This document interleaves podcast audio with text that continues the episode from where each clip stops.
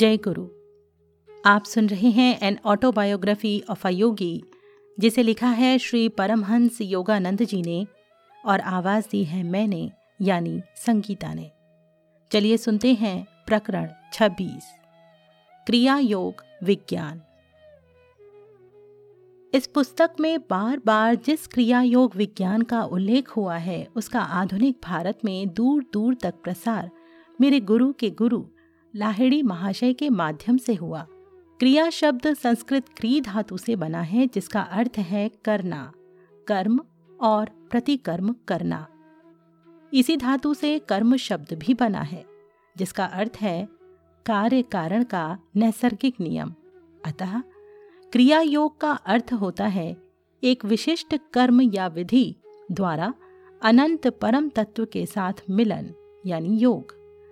इस विधि का निष्ठापूर्वक अभ्यास करने वाला योगी धीरे धीरे कर्म बंधन से या कार्य कारण संतुलन की नियमबद्ध श्रृंखला से मुक्त हो जाता है। कुछ प्राचीन यौगिक विधि निषेधों के कारण सर्व सामान्य के लिए लिखी जाने वाली इस पुस्तक में मैं क्रिया योग का पूर्ण विवरण नहीं दे सकता। इसकी वास्तविक प्रवधि योगदा सत्संग सोसाइटी और सेल्फ रियलाइजेशन फेलोशिप के किसी अधिकृत क्रियावान, यानी क्रिया योगी से सीखनी चाहिए। यहाँ केवल स्थूल वर्णन पर ही संतुष्टि करनी होगी। क्रिया योग एक सरल मनः कायिक प्रणाली है, जिसके द्वारा मानव रक्त कार्बन रहित होकर ऑक्सीजन से प्रपूरित हो जाता है। इस अतिरिक्त ऑक्सीजन के अणु प्राण धारा में रूपांतरित हो जाते हैं, जो मस्तिष्क और मेरुदंड के चक्रों में नव शक्ति का संचार कर देती है। शिराओं में बहने वाले अशुद्ध रक्त का संचय रुक जाने से योगी उतकों में होने वाले हास को रोक सकता है या कम कर सकता है। उन्नत योगी अपनी कोशिकाओं को प्राण शक्ति में रूपांतरित कर देता है। एलिजा, ईसा मसीह, कबीर और अन्य महानुभाव क्रिया योग या उसी के समान किसी प्रवधि के प्रयोग में अवश्य निष्णात थे, जिसके द्वारा वे अपने शरीर को अपनी इच्छानुसार प्रकट या अंतधान कर सकते थे। क्रिया योग एक प्राचीन विज्ञान है। लाहिड़ी महाशय को ये उनके महान गुरु बाबा जी से प्राप्त हुआ था, जिन्होंने अंधकार युगों में इसके लुप्त हो जाने के बाद फिर से उसे प्रकट कर परिष्कृत किया। बाबा जी ने इसे क्रिया योग का सीधा साधा नाम दिया।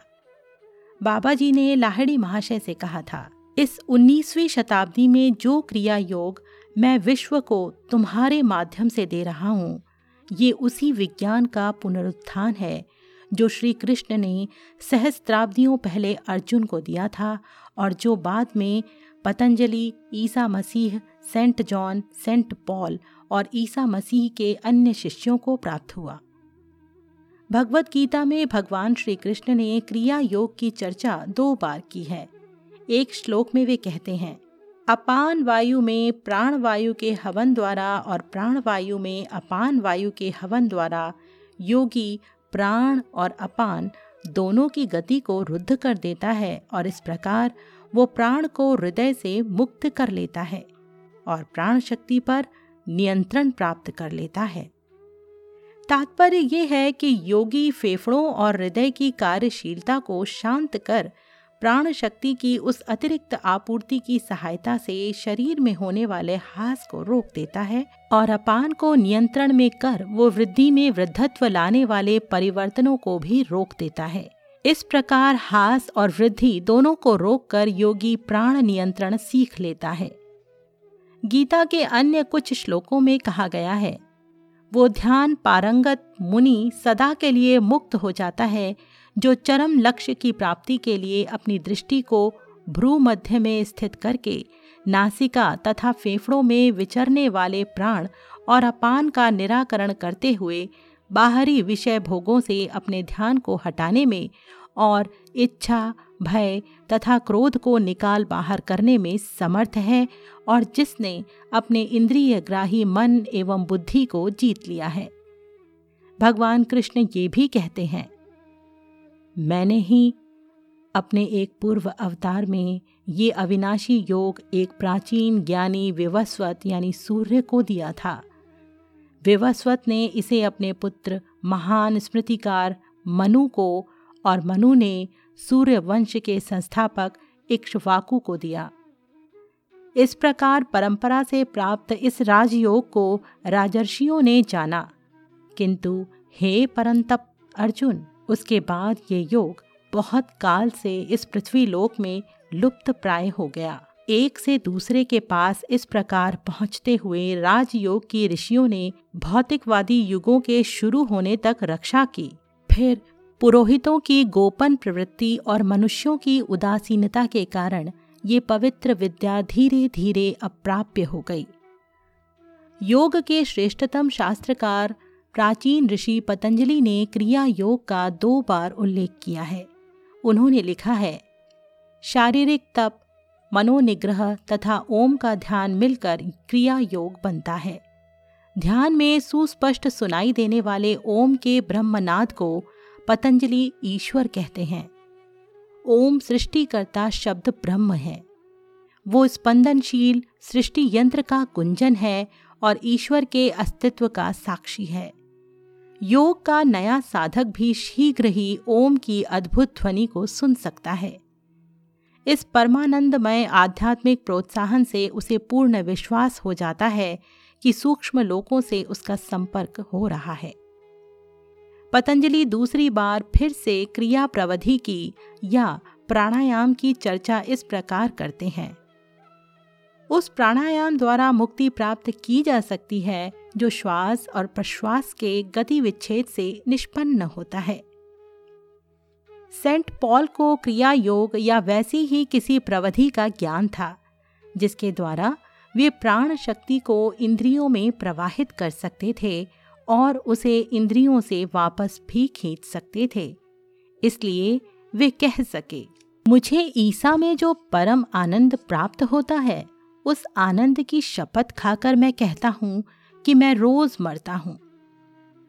शरीर की संपूर्ण प्राण शक्ति, यानी जो साधारणतया इंद्रिय जगत की ओर बहिर्मुखी होती है और इस कारण उसे सत्य का भास प्रदान करती है को अंतर में केंद्रित करने की एक विधि द्वारा सेंट पॉल हर रोज कूटस्थ चैतन्य के परमानंद के साथ वास्तविक योग यानी तादाम्य का अनुभव करते थे।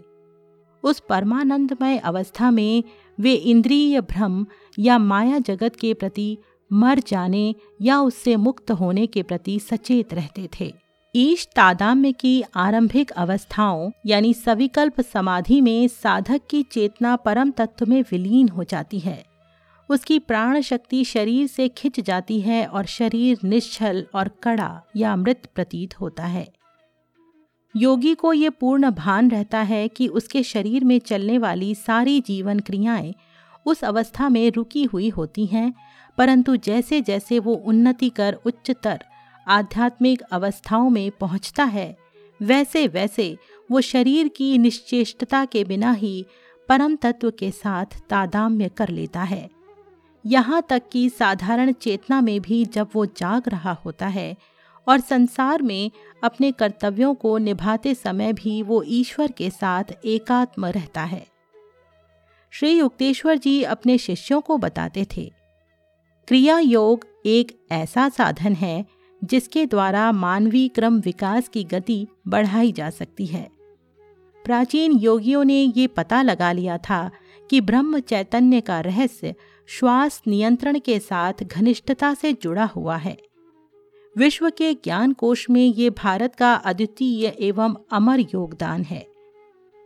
उच्चतर कार्यों के लिए हृदय क्रिया को चलाते रहने में सामान्यतः खर्च हो जाने वाली प्राण शक्ति को किसी ऐसी प्रवधि की सहायता से श्वास की अनवरत आवश्यकता से मुक्त करना आवश्यक है, जो श्वास को शांत और निस्तब्ध कर सके। क्रिया योगी मन से अपनी प्राण शक्ति को मेरुदंड के छह चक्रों, यानी आज्ञा, विशुद्ध, अनाहत, मणिपुर, स्वाधिष्ठान तथा मूलाधार में ऊपर नीचे घुमाता है। ये छह चक्र विराट पुरुष के प्रतीक स्वरूप राशि चक्र की बारह राशियों के समान हैं। मनुष्य के सूक्ष्मग्राही मेरुदंड में आधे मिनट के प्राण शक्ति के ऊपर नीचे प्रवहन से ही उसके क्रम विकास में सूक्ष्म प्रगति होती है। आधे मिनट की ये क्रिया एक वर्ष की स्वाभाविक तौर पर होने वाली आध्यात्मिक उन्नति के बराबर होती है। मानव के सूक्ष्म देह में सर्वदर्शी आध्यात्मिक नेत्र रूपी कार्य की परिक्रमा करने वाली छह चक्र रूपी राशियों के और स्थूल जगत के सूर्य एवं बारह राशियों के बीच परस्पर संबंध है। इस प्रकार सभी मनुष्य एक आंतरिक और एक बाह्य विश्व से प्रभावित होते हैं। प्राचीन ऋषियों ने ये ढूंढ निकाला कि मानव की सांसारिक और आकाशीय परिस्थितियाँ उसे बारह वर्ष के कालचक्र के क्रम में स्वाभाविक उन्नति के उसके मार्ग पर आगे सरकाती हैं। शास्त्र दृढ़तापूर्वक कहते हैं कि मनुष्य को अपने मानवीय मस्तिष्क को पूर्ण विकसित कर ब्रह्म चैतन्य प्राप्त करने के लिए दस लाख वर्षों की स्वाभाविक आधि व्याधि रहित विकास की आवश्यकता होती है। साढ़े आठ घंटे में की गई एक हज़ार क्रियाएँ, योगी में एक दिन में एक हज़ार वर्ष का नैसर्गिक विकास लाती हैं। एक वर्ष में तीन लाख पैंसठ हज़ार वर्षों का विकास। इस प्रकार क्रिया योगी तीन वर्षों में ही अपने जागरूक आत्म प्रयास के द्वारा वो परिणाम प्राप्त कर लेता है, जिसे करने में प्रकृति दस लाख वर्ष लगाती। कहने की आवश्यकता नहीं कि क्रिया का जल्दी पहुँचा देने वाला ये छोटा मार्ग अत्यंत उन्नत योगियों द्वारा ही अपनाया जा सकता है। गुरु के मार्गदर्शन में ऐसे योगियों ने उग्र अभ्यास से उत्पन्न शक्ति को सहन करने के लिए अपने शरीर एवं मस्तिष्क को सावधानी पूर्वक तैयार किया होता है। क्रिया योग का नया साधक दिन में दो बार केवल चौदह या चौबीस क्रियाएँ करने के साथ अपनी साधना शुरू करता है। अनेक योगी छः या बारह या चौबीस या अड़तालीस वर्षों में मुक्ति के अपने लक्ष्य को पा लेते हैं। जो योगी कैवल्य ज्ञान की प्राप्ति से पहले ही दिवंगत हो जाता है उसके साथ क्रिया प्रयास के अच्छे कर्म संलग्न रहते हैं। अपने नए जन्म में वो अपने चरम लक्ष्य की ओर स्वाभाविक रूप से प्रेरित होता है। सामान्य मनुष्य का शरीर 50 वॉट के विद्युत बल्ब के समान होता है, जो क्रिया के आध्यात्मिक अभ्यास से उत्पन्न करोड़ों वॉट की विद्युत शक्ति को सहन नहीं कर सकता। क्रिया की पद्धतियाँ ऐसी हैं कि ये अभ्यास करने में आसान हैं और निश्चित रूप से फल देने वाली हैं और इनसे किसी प्रकार की हानि की कोई गुंजाइश नहीं है। इनके अभ्यास को धीरे धीरे बढ़ाते जाने से मनुष्य के शरीर में दिन प्रतिदिन सूक्ष्म परिवर्तन होते जाते हैं और शरीर अंततः उस महाप्राण शक्ति की अनंत संभावनाओं को व्यक्त करने के योग्य हो जाता है, जो सृष्टि में परम तत्व की प्रथम सक्रिय अभिव्यक्ति है। अनेक मार्ग भ्रष्ट उत्साहोन्मत्त व्यक्तियों द्वारा सिखाए जा रहे विज्ञान विरुद्ध श्वास व्यायामों में और क्रिया योग में कहीं भी कोई साम्य नहीं है। फेफड़ों में बलपूर्वक श्वास को रोक कर रखने का प्रयास करना अनैसर्गिक है और निश्चित रूप से कष्टकर भी। इसके विपरीत क्रिया अभ्यास में शुरू से ही शांति और मेरुदंड में हो रहे पुनरुज्जीवनी प्रभाव के प्रशमनकारी संवेदन अनुभव होते हैं। ये प्राचीन यौगिक प्रवधि श्वास को मना सत्व में परिवर्तित कर देती है जैसे जैसे आध्यात्मिक उन्नति होती है वैसे वैसे साधक श्वास को केवल एक मनोधारणा के रूप में जानने लगता है। मन का एक कार्य मात्र स्वप्न श्वास। मनुष्य की श्वास गति और उसकी चेतना की भिन्न भिन्न अवस्थाओं के बीच गणितीय निश्चितता के साथ स्थित संबंधों के अनेकानेक उदाहरण दिए जा सकते हैं। किसी व्यक्ति का चित्त पूरी तरह मग्न हो, जैसे किसी गहन बौद्धिक वाद विवाद में या किसी असाधारण नाजुक या कठिन शारीरिक कर्तव्य करने में होता है तो उसका श्वास अपने आप बहुत धीरे चलता है। चित्त की मग्नता श्वास की धीमी गति पर निर्भर करती है। भय, काम, क्रोध आदि हानिकारक भावावेगों की अवस्थाओं में श्वास अनिवार्य रूप से तेज या असमान गति से चलता है। एक मिनट में अठारह बार श्वास लेने की मनुष्य की गति की तुलना में चंचल बंदर बत्तीस बार श्वास लेता है। अपनी दीर्घायुता के लिए प्रसिद्ध हाथी, कछुआ, सांप तथा अन्य जीवों की श्वास गति मनुष्यों से कम होती है। उदाहरण के लिए विशाल काय समुद्री कछुआ, जो 300 साल तक जीवित रहता है एक मिनट में केवल चार बार श्वास लेता है। निद्रा से जो नव स्फूर्ति प्राप्त होती है, उसका कारण है निद्रा के दौरान मनुष्य का शरीर एवं श्वास के प्रति अचेत होना। निद्राधीन मनुष्य योगी बन जाता है। हर रात वो अचेतन रूप से देहात्म बोध से मुक्त होने एवं प्राण शक्ति को मस्तिष्क के मुख्य भाग तथा मेरुदंड के छह चक्रों के शक्ति केंद्रों में बहती स्वास्थ्यकारी धाराओं में विलीन करने की यौगिक क्रिया को संपन्न करता है। इस प्रकार मनुष्य निद्राधीन होकर उस महाप्राण शक्ति से पुनरावेशित हो जाता है, जो समस्त जीव जगत का प्राणाधार है। योगाभ्यास करने वाला योगी एक सरल प्राकृतिक प्रक्रिया को सोने वाले व्यक्ति की तरह अचेत रूप से और मंद गति से नहीं, बल्कि सचेत रूप से करता है। क्रिया योगी अपनी प्रवधि को, अपने शरीर की समस्त कोशिकाओं को अक्षय प्रकाश से सराबोर करने के लिए और इस प्रकार उन्हें आध्यात्मिक चुंबकत्व की अवस्था में बनाए रखने के लिए प्रयुक्त करता है। वो वैज्ञानिक रूप से श्वास को अनावश्यक बना देता है और अपने अभ्यास के दौरान कभी निद्रा, अचेतनता अथवा मृत्यु की अधोमुखी अवस्थाओं में नहीं जाता। माया के अधीन या प्रकृति के नियम के अधीन जीने वाले मनुष्यों में प्राण शक्ति का प्रवाह बाह्य जगत की ओर होता है और इंद्रियों में व्यय हो जाता है तथा उसका दुरुपयोग होता है। क्रिया योग का अभ्यास इस प्रवाह को वापस मोड़ देता है। प्राण शक्ति को मन के द्वारा अंतर जगत में ले जाता है, जहाँ प्राण शक्ति मेरुदंड की सूक्ष्म शक्तियों के साथ पुनः एक हो जाती है। प्राण शक्ति को इस प्रकार पुनः बल मिलने से योगी के शरीर एवं मस्तिष्क की कोशिकाओं को एक आध्यात्मिक अमृत से नव शक्ति प्राप्त होती है। जो लोग केवल प्रकृति और उसकी दैवी योजना के अनुसार अपना जीवन व्यतीत करते हैं, वे उचित आहार, सूर्य प्रकाश तथा सामंजस्यपूर्ण विचारों के द्वारा दस लाख वर्षों में आत्मज्ञान प्राप्त कर लेंगे। मस्तिष्क रचना में किंचित सा परिष्कार ला पाने में भी सामान्य स्वस्थ जीवन के बारह वर्षों की अवधि लग जाती है। इस हिसाब से ये अपेक्षा की जाती है कि दस लाख वर्षों की अवधि में मस्तिष्क रूपी भवन की इतनी शुद्धि हो जाएगी कि उसमें ब्रह्म चैतन्य प्रकट हो सके।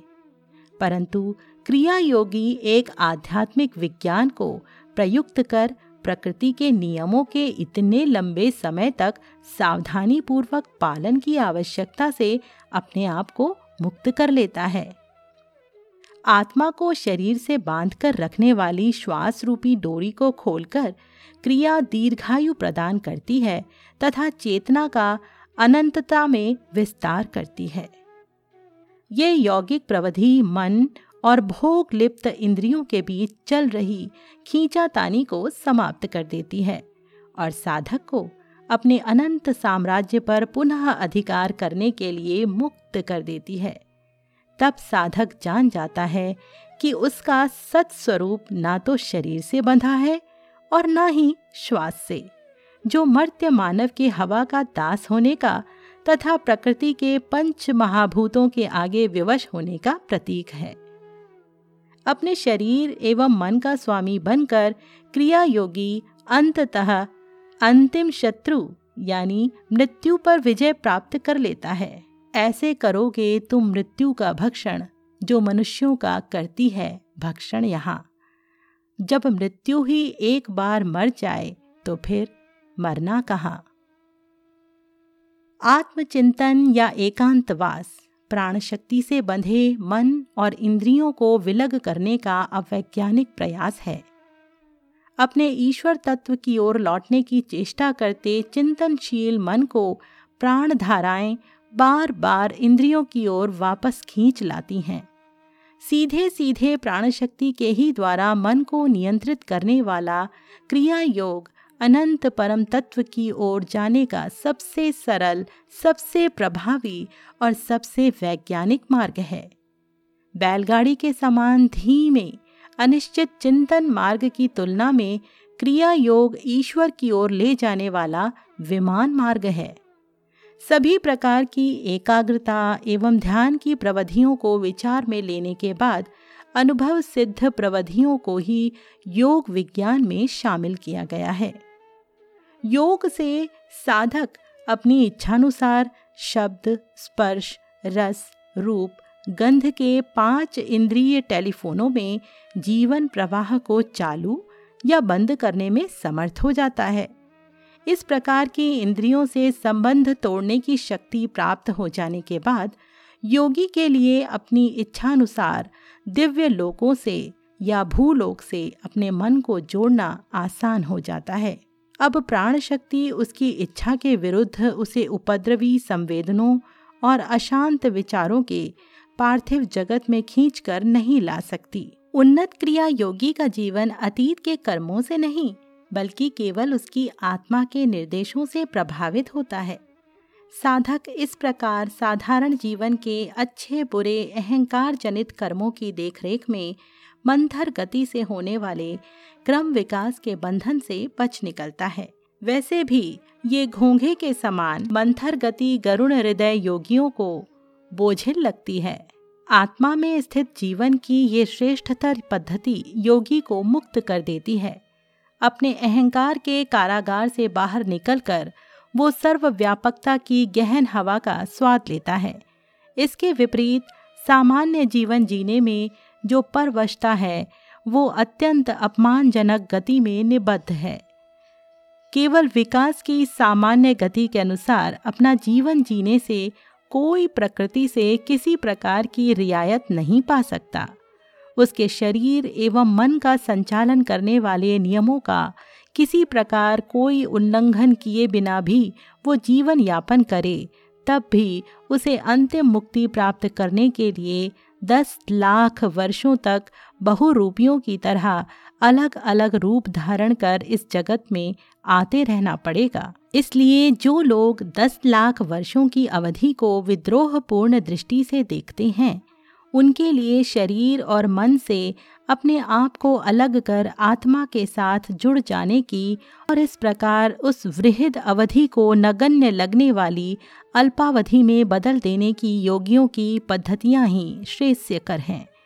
उन साधारण लोगों के लिए तो अवधि की ये संख्यात्मक प्रवधि और भी वृहद हो जाती है, जो अपनी आत्मा के साथ तो क्या, प्रकृति के साथ भी सामंजस्य में नहीं जीते और इसके विपरीत निसर्ग विरुद्ध जटिलताओं में उलझते हुए शरीर और मन में प्रकृति द्वारा प्रदत्त मधुर स्वस्थताओं को आघात पहुंचाते जाते हैं। ऐसे लोगों के लिए दस लाख वर्षों की दुगनी अवधि भी मुक्ति के लिए अपर्याप्त है। देहासक्त मनुष्य कदाचित ही या कभी नहीं समझ पाता कि उसकी देह एक साम्राज्य है जिस पर मस्तिष्क के सिंहासन पर विराजमान सम्राट आत्मा का शासन चलता है और इस शासन कार्य में मेरुदंड के छह चक्रों या चैतन्य केंद्रों में स्थित सहायक राज प्रतिनिधि उसकी सहायता करते हैं। इस ईश तंत्र के राज्य में आज्ञाकारी प्रजा का विशाल जन समुदाय है। सत्ताईस पद्म कोशिकाएँ, जो स्वयं चालित प्रतीत होती हैं परंतु उनमें निश्चित प्रतिभा या ज्ञान है, जिसके द्वारा वे शरीर के विकास कार्यों, रूपांतरों एवं विलय के अपने समस्त कर्तव्यों का निर्वाह करती हैं। पाँच कोटि आधारभूत विचार, भावनाएँ तथा साठ वर्ष के औसत जीवन में मनुष्य की चेतना में निरंतर उतार चढ़ाव की अवस्थाएँ। मानव शरीर या मन में रोग या अविवेक के रूप में प्रकट होने वाला स्पष्टता ही सम्राट आत्मा के विरुद्ध किया गया राजद्रोह, विनम्र प्रजा की राजभक्तिहीनता का परिणाम नहीं, बल्कि मनुष्य द्वारा अतीत या वर्तमान में अपने व्यक्तित्व या स्वतंत्र इच्छा जो उसे आत्मा के साथ ही प्रदान की गई है और कभी वापस नहीं ली जा सकती, के दुरुपयोग का परिणाम है। ओछे अहंकार के साथ तादाम्य होकर मनुष्य ये मान लेता है कि स्वयं वही सोचता है, इच्छा करता है, अनुभव करता है, अन्न का पाचन करता है और अपने आप को जीवित रखता है। कभी मनन कर, केवल थोड़ा सा भी काफ़ी होगा। ये नहीं देखता, ना ही स्वीकार करता है कि अपने साधारण जीवन में वो अपने कर्मों और प्रकृति या परिवेश के हाथों एक कठपुतली से अधिक कुछ भी नहीं है। प्रत्येक मनुष्य की बौद्धिक प्रतिक्रियाएँ, भावनाएँ, मनोभाव एवं आदतें केवल गत कर्मों के विपाक हैं, चाहे वे कर्म इस जन्म के हों या पिछले किसी जन्म के। पर बाकी चाहे जो भी हो, उसकी सम्राट आत्मा इन सब प्रभावों से ऊपर होती है। नश्वर सच्चाइयों और स्वतंत्रताओं को ठुकराकर क्रिया योगी माया जाल के सभी भ्रम विभ्रमों से परे अपने निरंकुश मुक्त आत्मस्वरूप में चला जाता है। संसार के सभी शास्त्र घोषणा करते हैं कि मनुष्य नश्वर शरीर नहीं, बल्कि जीवंत आत्मा है। क्रिया योग के रूप में मनुष्य को वो पद्धति मिलती है, जिससे वो शास्त्रों की घोषणा को सिद्ध कर सके। बाह्य कर्म कांड अज्ञान का विनाश नहीं कर सकता, क्योंकि ये दोनों परस्पर विरोधी नहीं हैं। शंकराचार्य ने अपने सुप्रसिद्ध आत्मबोध में लिखा है, अपरोक्षानुभूति में वे लिखते हैं, केवल अनुभूत ज्ञान ही अज्ञान को नष्ट करता है। प्रश्न, विचार के अतिरिक्त किसी और उपाय से ज्ञान नहीं मिलता। मैं कौन हूँ? ये सृष्टि कैसे उत्पन्न हुई? इसका सृष्टा कौन है? इसका भौतिक कारण क्या है? इस प्रकार के प्रश्नों के विचार से यहाँ तात्पर्य है।